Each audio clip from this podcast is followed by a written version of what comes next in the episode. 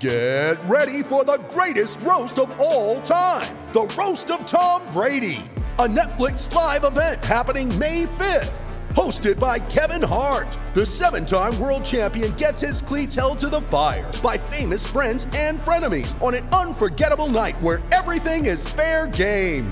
Tune in on May 5th at 5 p.m. Pacific time for the Roast of Tom Brady, live only on Netflix.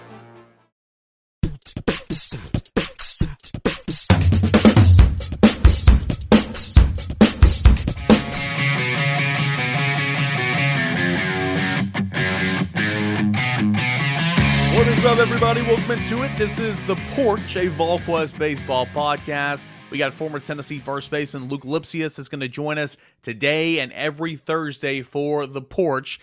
Please like and subscribe to the VolQuest YouTube channel, and let's share this video, get it out in front of more Tennessee baseball fans. And you can always check it out at VolQuest.com. Hey, Tennessee looked good so far in the early season. Yeah, I know it was a one and two record out in Arizona. You want to have more wins if you're going that far. But overall, I think a lot of positives came from playing out west. Then you came back and uh, you took care of some midweek action against Alabama A&M. So uh, I'm going to talk here for the first oh, 10, 13 minutes or so. Then we're going to welcome on Luke Lipcius, and we go for about 20 minutes, and that's going to be your show here today. Uh, the weekend schedule, it's against the Dayton Flyers. 4:30 p.m. Eastern Time. First pitch on Friday. 2 o'clock Eastern Time on Saturday. 1 o'clock Eastern Time on Sunday. And of course, you can always follow along with that action, volquest.com, the general's quarters. And if you're not tuning in to the live baseball coverage, I encourage you to do so if you like. On the front page, I have the live updates tab. Of course, I've got the game thread link in there, but I update as the scoring happens throughout. And at the end of the game, that story turns into a how did it happen, where I get the final stats about the pitchers um, you know, the, the scoring summaries, post game video, all that type of stuff. And then, of course, we got your quick takes at the end of the game as well. So follow along with baseball coverage over VolQuest.com each and every game. All right, so Tennessee, Friday night in Arizona, falls three to one to Arizona. A little bit sloppy, uh, really against Grand Canyon specifically. There was some base running blunders.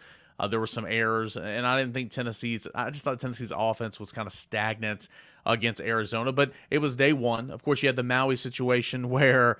Um, you know, two hours before first pitch, it's announced that uh, he's he's awaiting eligibility clearance, and um, I still, at the time of this recording, I still think that this is not going to be something that lingers long into the season. I truly think this will be resolved pretty soon. Um, you know, and Tennessee wants Tennessee wants its uh, its guy out there. You know, there's no doubt about it. And um, you know, Tony Vitello, you know, spoke after the Tuesday midweek um, th- this past week against Alabama A&M and spoke on Maui Ahuna. He was asked post game, and I'll go ahead and read some of those quotes here. He said the question was any idea when he any idea when he will be available. Tony Vitello on Tuesday night said Nope, I don't have a specific update. I know we have professionals and different entities working on it, and that makes me feel as good as I can. Hopefully, him, Maui, as good as he can as well. Uh, people who are way more professional than me, and there's a lot of people out there looking out for the kid's sole interest. Hopefully, an update will come soon, but I don't have anything specific right now. End quote. Question How is he handling this? Quote, like a champ like a dang champ. He's been really he's been really about getting in the extra work here off the field because he knows he's not burning those calories out there. He's been Jazzy's biggest fan. That's Austin Jaslove. He's been next to him in warm-ups. He's fun-loving kid in general. I thought his family has handled it about as well as they could have as well this weekend. End quote. Question. When did you learn about Maui not being able to play? Quote, specifically for me, it was uh, it was I would say 24 hours prior to first pitch in Arizona. End quote. And then finally, did you know that this was a possibility? Quote. Yeah, there had been some things that alluded to that a little bit. Uh, still, the situation. I mean, he's out there in in uh, in Arizona. His family has come to watch him play. Still, Tennessee didn't think that he would not be playing against Arizona. So again, uh, hopefully, you know that's that's the latest quotes and updates from Tony Vitello at the time of this recording on Maui Ahuna. I don't think that this is going to be a thing that lingers. I, I truly do think it'll be resolved pretty soon.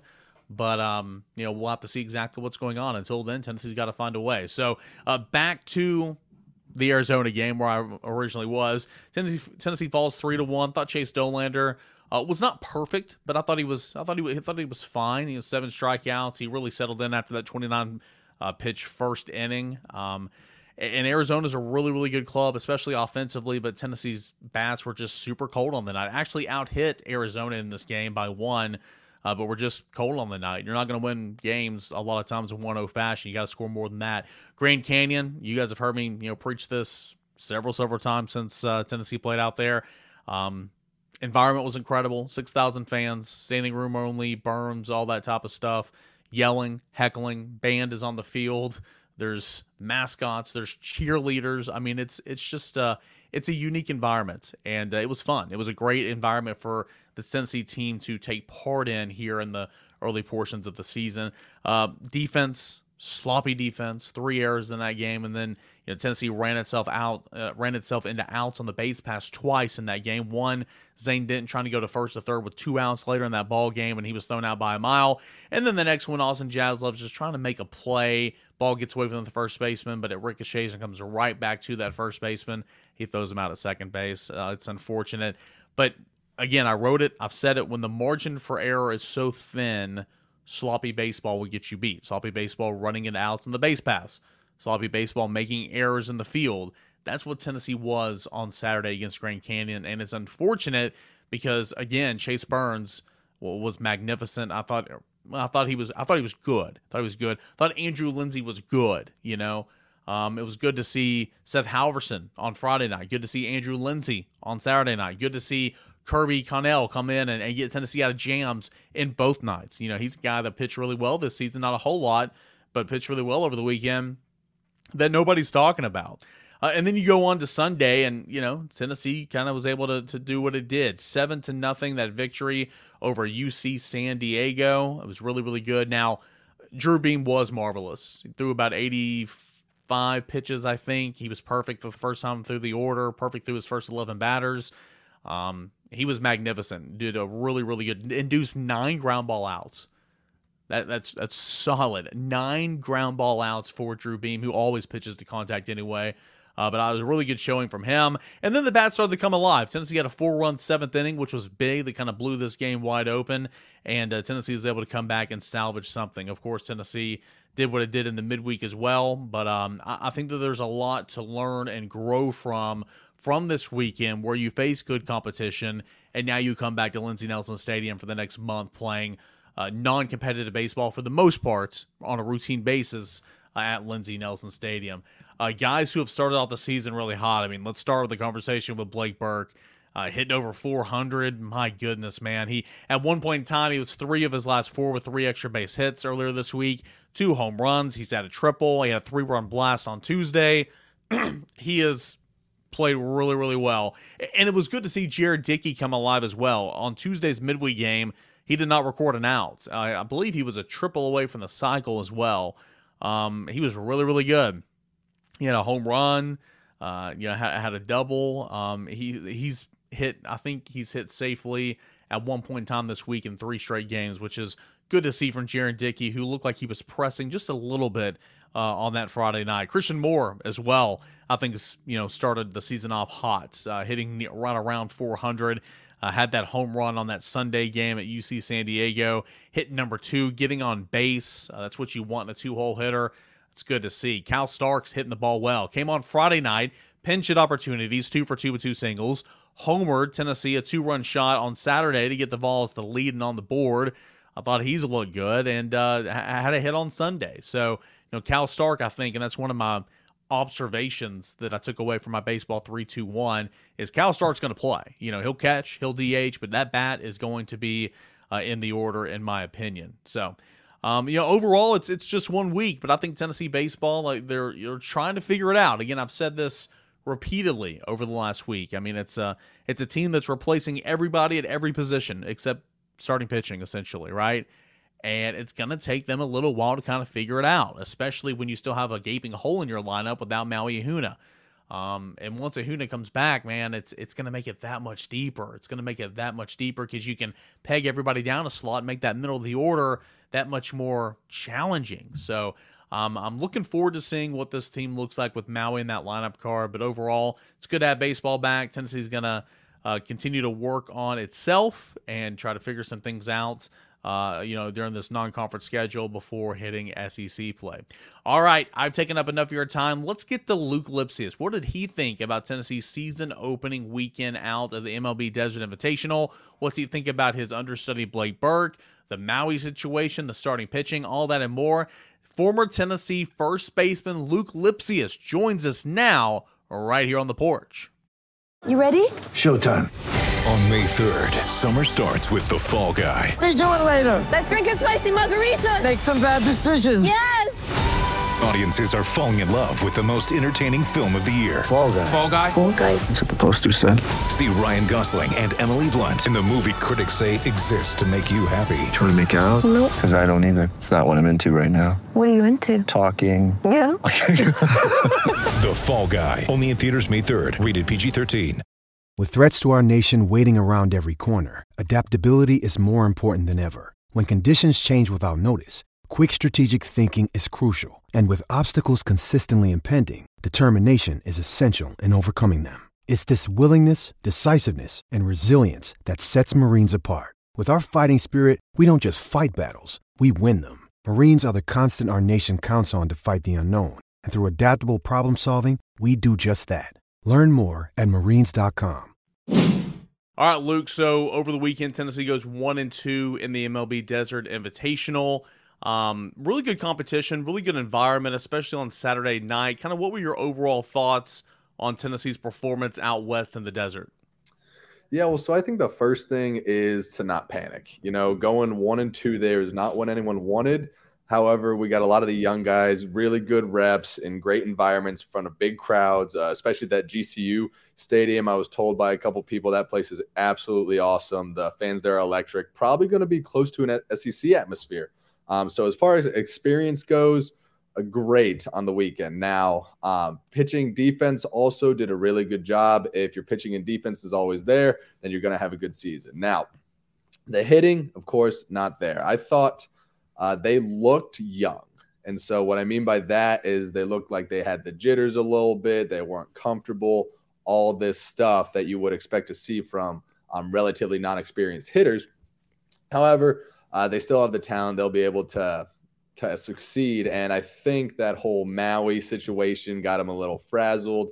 No one knew what to do with that. Uh, but overall, not a horrible weekend, or not as bad as it looks on paper. Yeah, kind of on that Maui situation, and hopefully there'll be some some resolution to it here, you know, pretty soon. I think that this is not a long term thing. I think you know potentially later this week, maybe next week, you could see Maui back out there playing, but we'll have to see. Of course, mm-hmm. I know this is something that Tennessee thinks is going to get done pretty soon. Uh, but you know, if you go back to regional play last year, uh, you guys had to get ready to go without one of your main guys, and Evan Russell.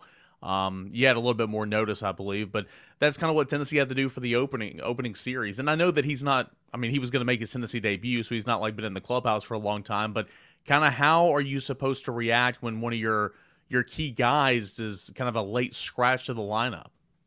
You know, you never really know what to do, especially when it comes that close to game time. So you don't have time to prepare.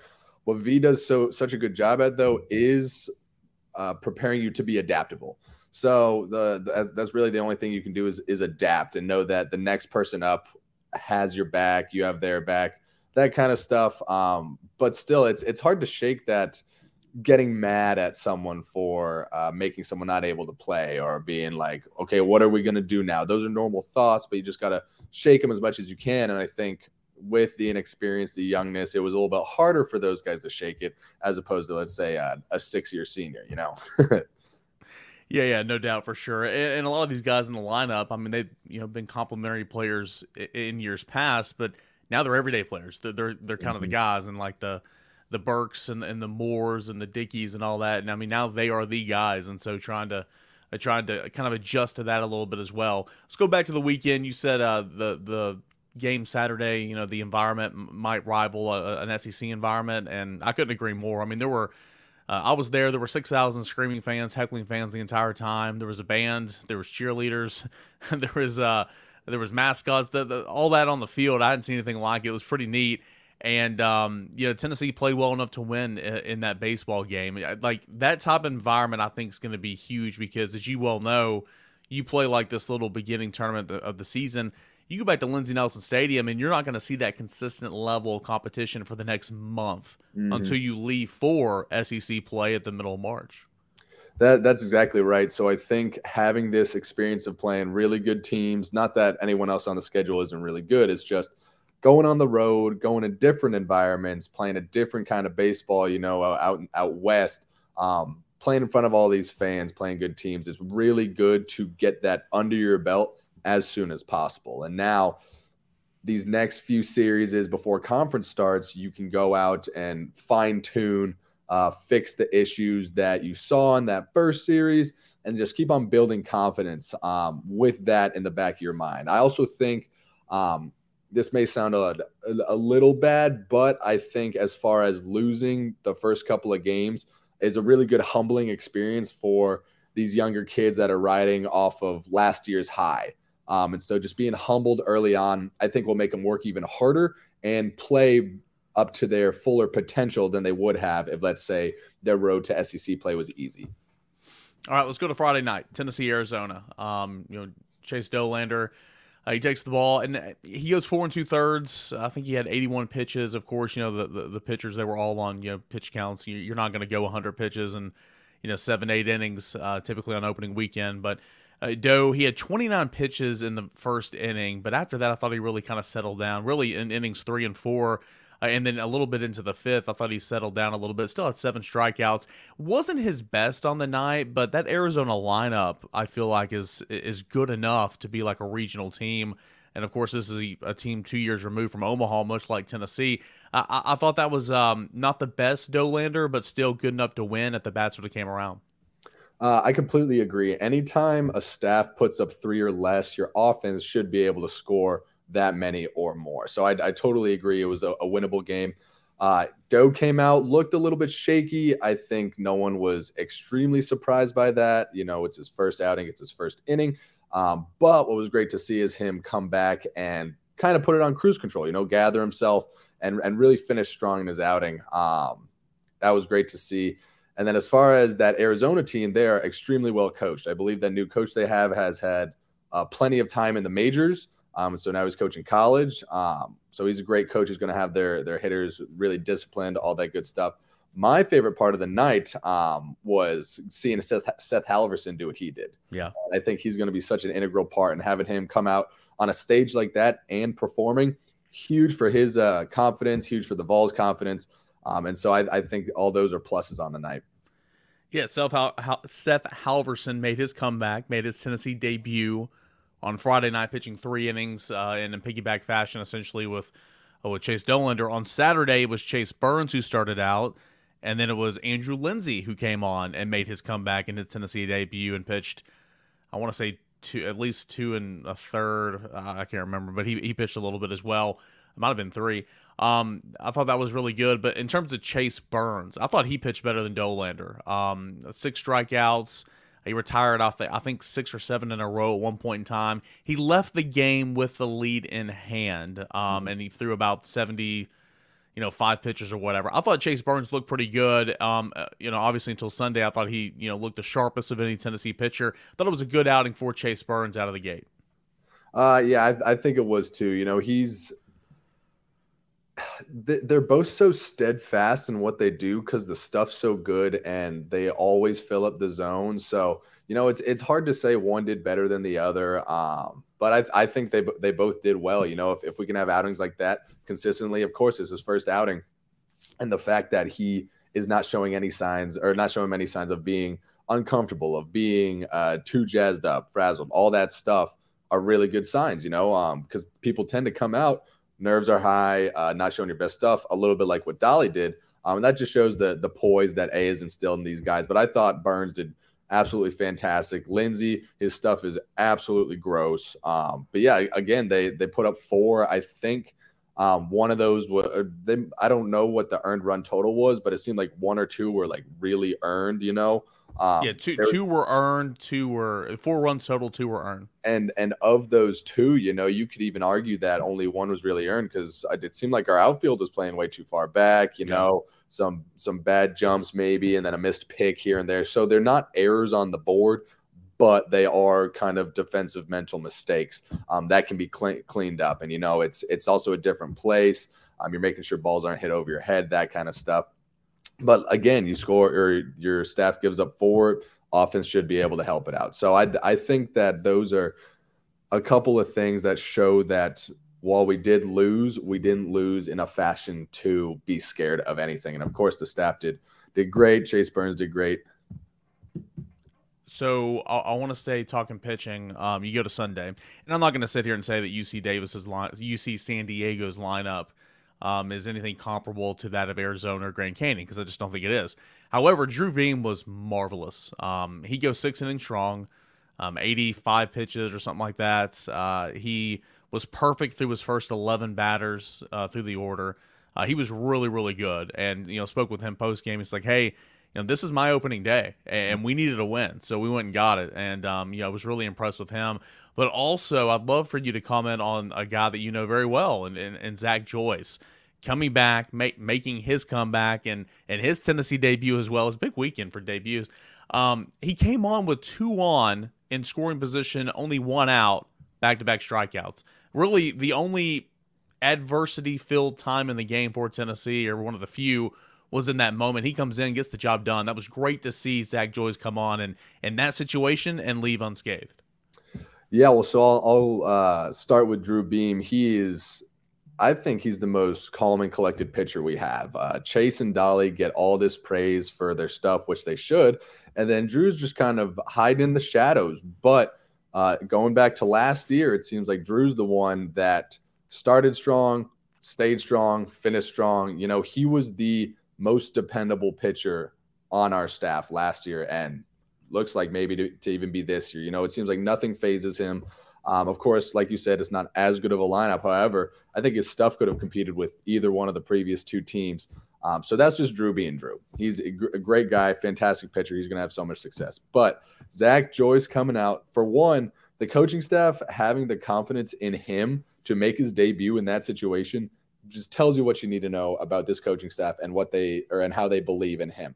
And for him to go out and sit the next two batters down, uh, runners in scoring position, one out is absolutely fantastic. Everyone knew he had the stuff. Uh, we were just seeing if the mind was there, and, and, it turns out it is. So I'm I'm so excited to see what he has. Um, I know he's got so much pride for Tennessee, and and last year is what brought him back to baseball. So I know he's he's so excited. I know Ben's excited for him, all that stuff.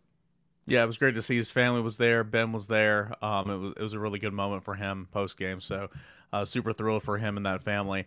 All right, we're uh, you know about 11 minutes into our chat, and uh, I wanted to ask you about your replacement. Man, he's smacking the the cover off the baseball right now. That's Blake Burke. At one point in time earlier this week, he was three for his last four with three extra base hits. Um, he's got two home runs. Uh, he had a triple Sunday home run. He had a three run home run there in the midweek this week. Um, he's on fire right now. Uh, what can you say about uh, your understudy and Blake Burke? Yeah, so I think he's basically playing as expected. You know, I don't know if on fire is even the right word because um, he's going to be on fire the whole season. His bat just plays. And so um, seeing the whole offense struggle a little bit that first game and then him kind of carrying and and just being that that steadfast hitter that you can count on, that presence in the lineup, that's what you're going to see all season. Um, he's going to hit a lot of home runs. He's going to hit a lot of extra base hits. He's going to get on. He's going to be that presence in the lineup that other teams are marking. Um, and so he's just going to do his thing. I've never really seen him get um, have the moment be too big. You know, even dating back to last year, hitting in the SEC tournament, hitting in these big games, he doesn't get fazed by it. Um, and so he also played a pretty good first base, minus a few uh, defensive mistakes at pick. But you know, um, hitting wise, he's going to be there. He's doing what what he does, um, and so it's it's awesome to see him smacking balls out of the yard this early. As a first baseman, um, you know, I've watched a lot of baseball the last couple days, so it might be running together. But I believe it was the Jaslove play at Grand Canyon. The throw was a little high. It was off the mitt of Burke.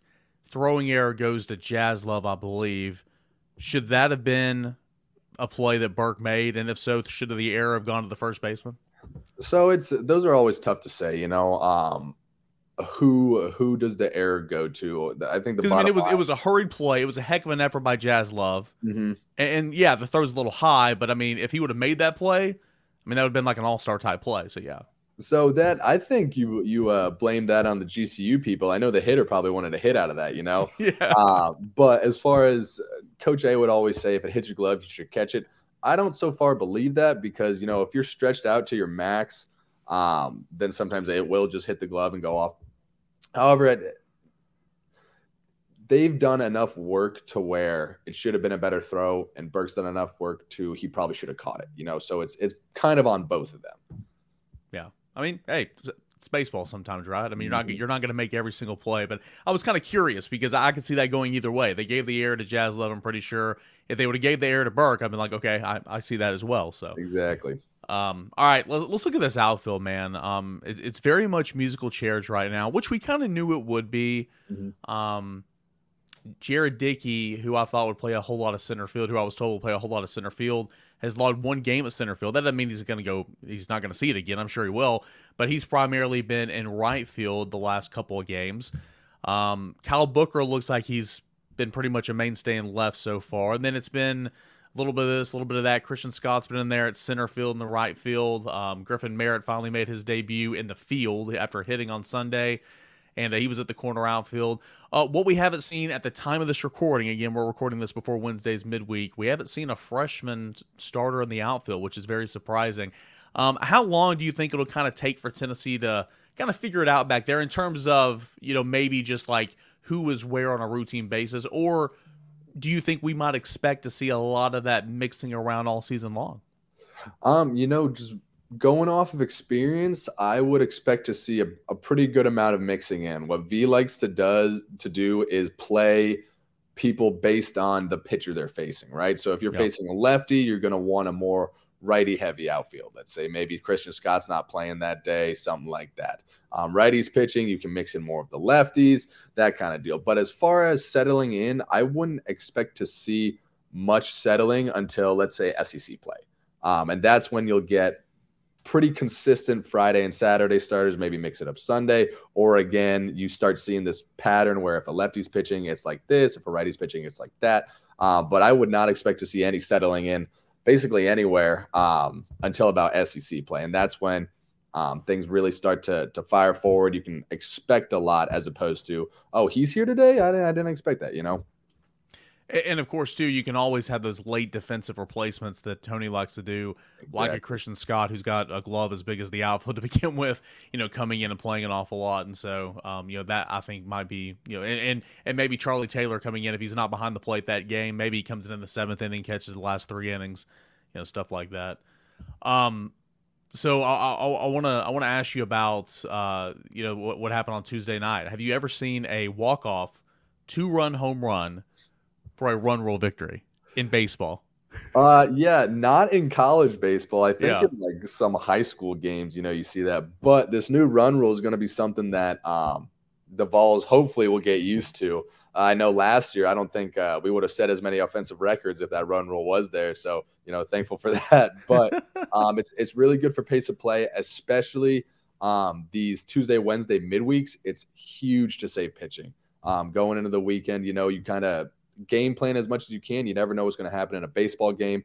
So for that reason, I think it's amazing. Now, um, I'll just go ahead and talk about Ryan Miller, who hit the the walk off. Him coming in first at bat, I believe, as a ball ever Yep. Yep. uh, and hits a home run uh, to walk off the game. That's great for him. That guy grinds as hard as anyone else. Uh, he's a really good hitter, and he always does well um, during inter squads, all that stuff. Awesome to see him do that. But as far as a, a walk off in the eighth inning, uh, I, th- I think that's a, a pretty neat thing, and um, I think it's good for the game, especially at, at those points. You know, if someone's getting beat by 15, 20. Um, it's okay to call it. I think. I know V would say differently. He wants to play it to the end every single time. But as far as pitching is concerned, as far as the guys staying rested is concerned, um, especially as we go later into the season, maybe not so much right now. Uh, I think it's great for the game. Yeah. On the flip side, you might want to get in some more pitching. So um, that is true. You you want to keep on going. Like that that's what the midweeks are for. So it's kind of a uh, you kind of where you at that week type situation. All right, man. So coming up this weekend, you got Dayton. uh, again, I'm not going to act like Tennessee's going to run the table. Very much could, is, is, you know, obviously could run the table in non-conference play, but I mean that's a lot of games. But the competitiveness in this non-conference play over the next month is just not going to be where it was this last weekend. Um, what does Tennessee need to continue to do in terms of? I kind of view all this as like working on themselves. Um, before conference play starts. And it starts, you know, this week with midweek, but also this weekend with Dayton. Kind of, what's as a veteran, kind of what's your approach to this portion of the season before SEC play? Yeah, well, I think you said it said it great. It's working on yourself, fine tuning everything you can. Uh, right now, while the mistakes are costly, they're not as costly, let's say, as SEC. You know, we're not going to sugarcoat it. The SEC is more important than these non-conference games, but that doesn't mean that you need to take it less serious, if that makes sense. So every Friday night guy is a Friday night guy for a reason. He's going to come out. He's going to have some great stuff, some great confidence. Um, and so that that experience on Friday and Saturday and Sunday is crucial for anyone. Now, playing at home for the first time is going to be great for a lot of these guys that don't have that Lindsey Nelson experience. You know, playing as the home team, fantastic for them. Um, again, get those keep getting the the jitters out, um, keep fine tuning everything, making sure everything is working correctly. Um, but as far as it's just baseball, you know, so everyone's filling into their roles, they're trying to do their best. Um, it's it's a home game, so everyone's going to be super excited, uh, all that stuff. But it's it's fine tuning right now and and making sure that you're the best you can be entering that SEC play. Luke, man, it's been fun. We're two weeks in. Love talking a little Tennessee baseball with you. Appreciate you uh, taking the time, and I know you'll be watching this weekend. And uh, let's do it again next week. Talking about, let's see, Tennessee could potentially be what? I mean, math was never my my greatest subject. What, like six and six and two at this point in time next what week? So three, six and two. Yep. Yeah, yeah. Let's uh let, let's see if that happens. All right. Let's hope so. Thanks for having me. Can't wait till next week. All right, brother. Appreciate it, man. That's Tennessee former first baseman Luke Lipcius and uh, agreeing to uh, join us here on the porch every single week. All right, that is going to do it for this edition of the Porch of VolQuest Baseball Podcast. Tennessee enters the weekend against Dayton, the first home opening series of the year, first home series uh, of the year at Lindsey Nelson Stadium. So looking forward to that. Friday night, it is going to be a 4 o'clock Eastern Time first pitch, just like the midweeks this week. Saturday, it's going to be 2 o'clock in the afternoon. Sunday, it's going to be 1 o'clock in the afternoon. That is when first pitches are going to be thrown. So, uh, really, really looking forward to that. Um, hopefully, we'll continue to have some clarity on some situational battles, some outfields, the shortstop position, all that and more. And as Tennessee continues to kind of come into its own, but um, I think Tennessee's going to be getting back on track. And now that it is at home, of course, midweeks are already uh, over with, and uh, looking forward to piling up some uh, some W's in that column there.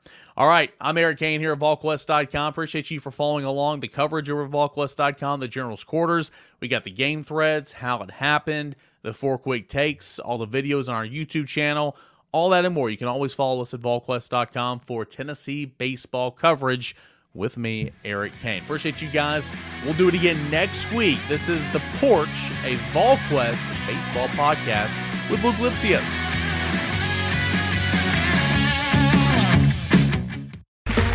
Okay, round two. Name something that's not boring. A laundry? Ooh, a book club. Computer solitaire, huh? Ah, oh, sorry, we were looking for Chumba Casino. That's right. ChumbaCasino.com has over 100 casino style games. Join today and play for free for your chance to redeem some serious prizes. ChumbaCasino.com. No purchase necessary. Full prohibited by law. 18 plus terms and conditions apply. See website for details.